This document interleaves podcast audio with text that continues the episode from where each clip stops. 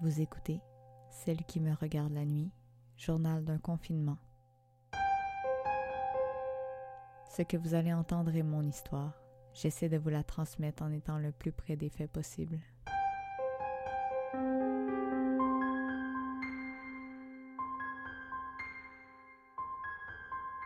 17 mai 2020 »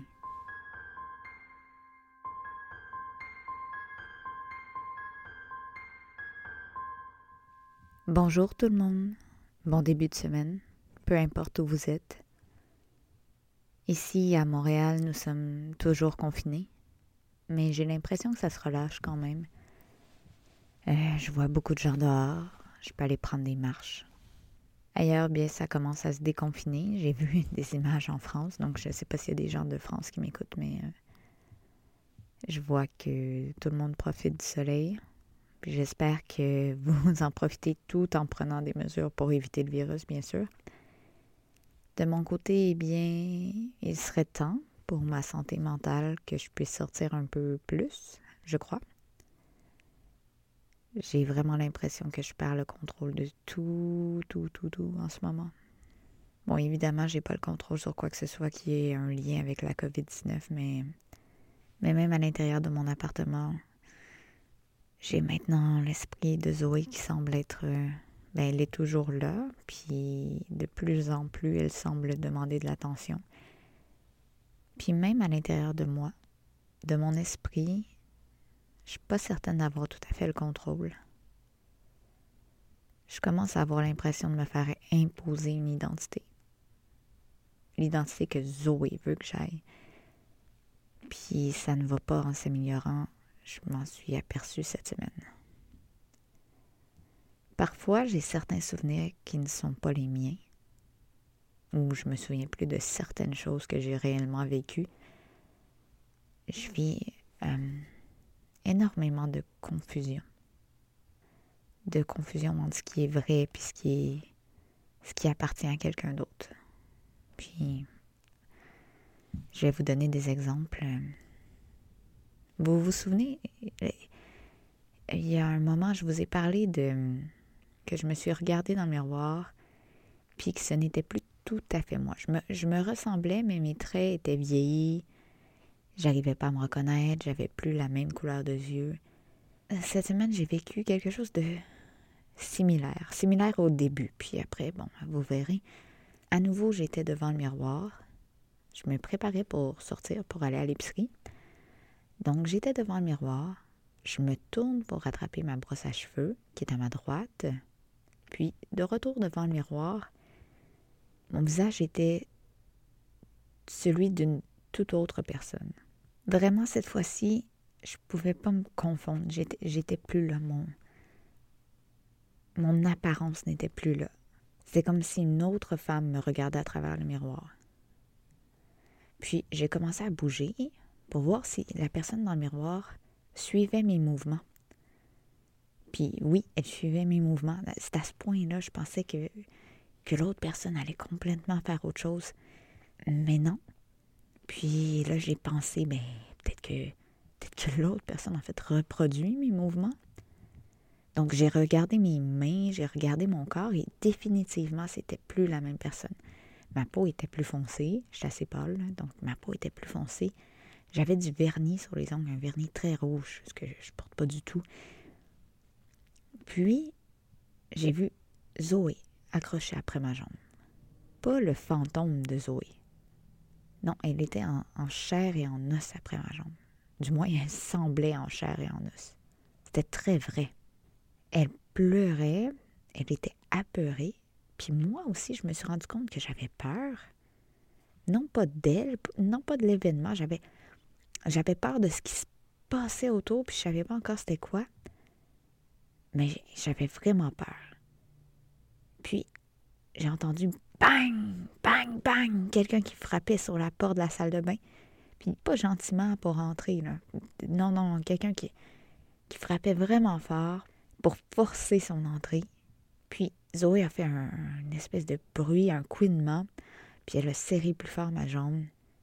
Puis là, il y a la voix d'un homme qui a dit quelque chose qui ressemblait « Ouvre la porte, calisse, tu m'empêcheras pas de dire ce que je veux à ma fille, maudite conne. C'est ta faute. T'avais juste à pas parler au gars du dépanneur de même si tu voulais pas que je te traite de traînée.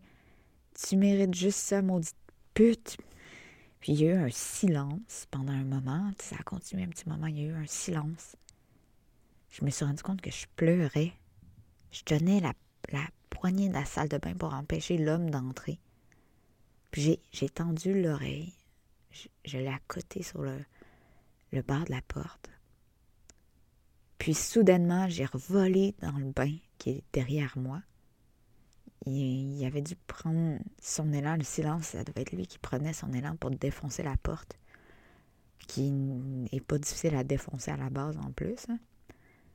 Bref, je me suis retrouvée dans le bain. Rapidement, j'ai cherché Zoé du regard. Elle était sur le plancher. Moi, j'étais sonnée, puis je l'ai vu, l'homme. Je ne connaissais pas, mais la personne que j'étais le connaissait. Fait que j'avais l'impression de connaître. Je le détestais, puis en même temps, j'avais un sentiment d'amour qui venait d'elle. Elle qui l'aimait, elle le pardonnait. C'était le père de Zoé. Nous avons pensé qu'il avait le droit, lui aussi, de l'éduquer. Que nous étions peut-être vraiment une traînée. Que c'est vrai que le gars du dépanneur, en fait, était cute. Nous lui avions peut-être souri de la mauvaise façon. Puis, le père a attrapé Zoé par le bras. Il l'a traînée dans la cuisine, au sol. Elle a crié, Zoé, elle lui a dit qu'il lui faisait mal. Nous avons paniqué, nous avons pensé, mais qu'est-ce qu'il va lui faire? Faut qu'il arrête. Les voisins m'ont appelé la police. Nous nous sommes rendus dans la cuisine. Il levait la main vers Zoé comme s'il allait la frapper. Nous avons crié d'arrêter. Nous nous sommes dirigés vers lui. Nous l'avons poussé de toutes nos forces. Il s'est reviré, le regard rempli de rage. Puis il nous a frappés, la mère et moi, violemment. À ce moment-là, j'ai perdu tout souvenir. Nous nous sommes évanouis. Je me suis réveillée sur le plancher de la cuisine. C'était maintenant tard dans l'après-midi. J'ai cherché autour de moi encore, Zoé. Je cherchais s'il était encore là. Elle, non, mais il y avait le toutou Bianca, l'ourson, près de moi, sur le plancher. À ce moment-là, j'ai ressenti une profonde tristesse. J'ai éclaté en sanglots.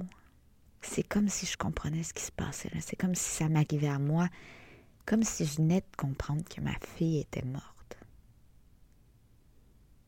Peu à peu, je me suis rappelé que c'était moi, que rien de tout ça n'est arrivé. Du moins, rien de tout ça ne m'était arrivé à moi. Ça a dû arriver à Zoé. C'est probablement la journée où elle est morte, elle a probablement voulu me faire voir ce qui lui est arrivé. L'affaire, c'est que ça ne s'arrête pas là. Si Zoé avait voulu me montrer ce qui lui est arrivé, là, et c'est tout, j'aurais compris pourquoi elle fait ça. Pour que j'apprenne à la connaître. Ça aurait été comme un échange. Elle connaît tout de moi, elle voit tout sur ma vie. Puis on aurait pu partager ensemble la vie l'une de l'autre. Ça aurait pu être... Ça peut paraître fou, là. Ça aurait pu être comme mon acolyte de tous les jours. Une espèce de relation humain-fantôme. Pourquoi pas rendu là. À la limite, c'est la première fois que j'aurais pu complètement comprendre ce qu'une autre personne vit. Parce qu'elle m'a mis dans la situation. Elle m'a raconté son souvenir avec les émotions même. Mais ça ne s'est pas arrêté là.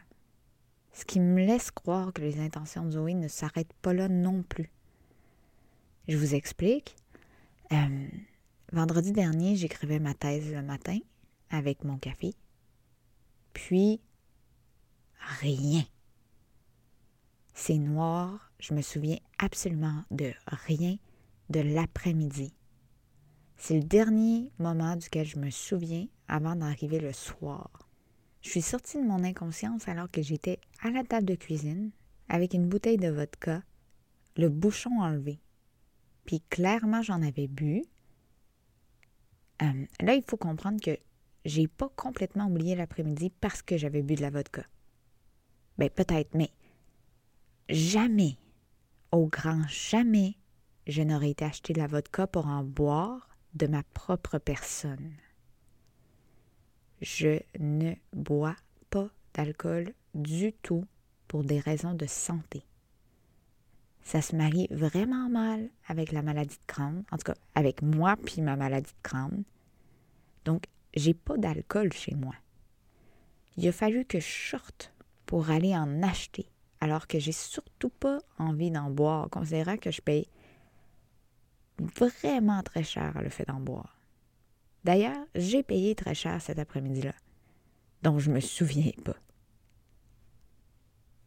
Là, je me suis dit qu'il fallait vraiment que je sorte de là, parce que ça commence à être dangereux pour ma vie. Mais si je sors puis j'attrape la COVID-19, ça peut aussi être dangereux pour ma vie, parce que moi, avec ma maladie de Crohn, je prends des immunosuppresseurs. Samedi, j'ai quand même pris une chance. J'ai décidé d'aller voir mes parents qui habitent aussi à Montréal. J'en avais vraiment besoin là, après le vendredi. On a été prendre une longue marche, je vous rassure, à 2 mètres de distance. Puis après cette longue marche-là où on a discuté de tout et de rien, j'ai décidé de continuer mon chemin. Je voulais vraiment pas rentrer chez moi. J'ai fini par y retourner, la force des choses. Puis quand je suis arrivée, mon appartement était sans dessus-dessous. Il y avait de la vaisselle cassée dans la cuisine. Même ma télévision était à terre, craquée. Là, la première chose que j'ai pensée, là, où est Mitaine, mon chat? Je l'entendais pas, il ne venait pas à moi. J'ai paniqué, j'ai vraiment paniqué, j'ai cherché partout, j'ai pilé sur la vitre cassée. Une chance, j'ai trouvé, il était blotti, apeuré sous le lit. Imaginez la force que ça m'a pris pour regarder en dessous du lit. Après ça, ça m'a pris toute la soirée nettoyer la place. C'était dangereux pour moi, pour mon chat, avec tout le verre cassé. Puis j'ai dormi dans la chambre, la lumière allumée, la porte fermée avec le chat. Bref, je sais pas ce que je vais faire. Ça devient dangereux pour nous. C'est comme si elle n'avait pas accepté que je sorte de l'appartement simplement. Donc imaginez quand ça va être pire, quand il va y avoir le déconfinement et tout. Il faut que je trouve une façon de me sortir de cette situation. C'est mon projet pour la semaine prochaine. C'est de voir avec mon proprio ce que je peux faire. Ou je vais chercher comment apaiser mon esprit. Peut-être pas un exorciste, mais juste trouver une façon de l'apaiser. Bref, je vous dirai bien ce que j'ai réussi à faire. Pour l'instant, je remercie tout le monde pour votre écoute. Je vous souhaite une bonne semaine. Prenez soin de vous. Puis on se retrouve la semaine prochaine. Bye là.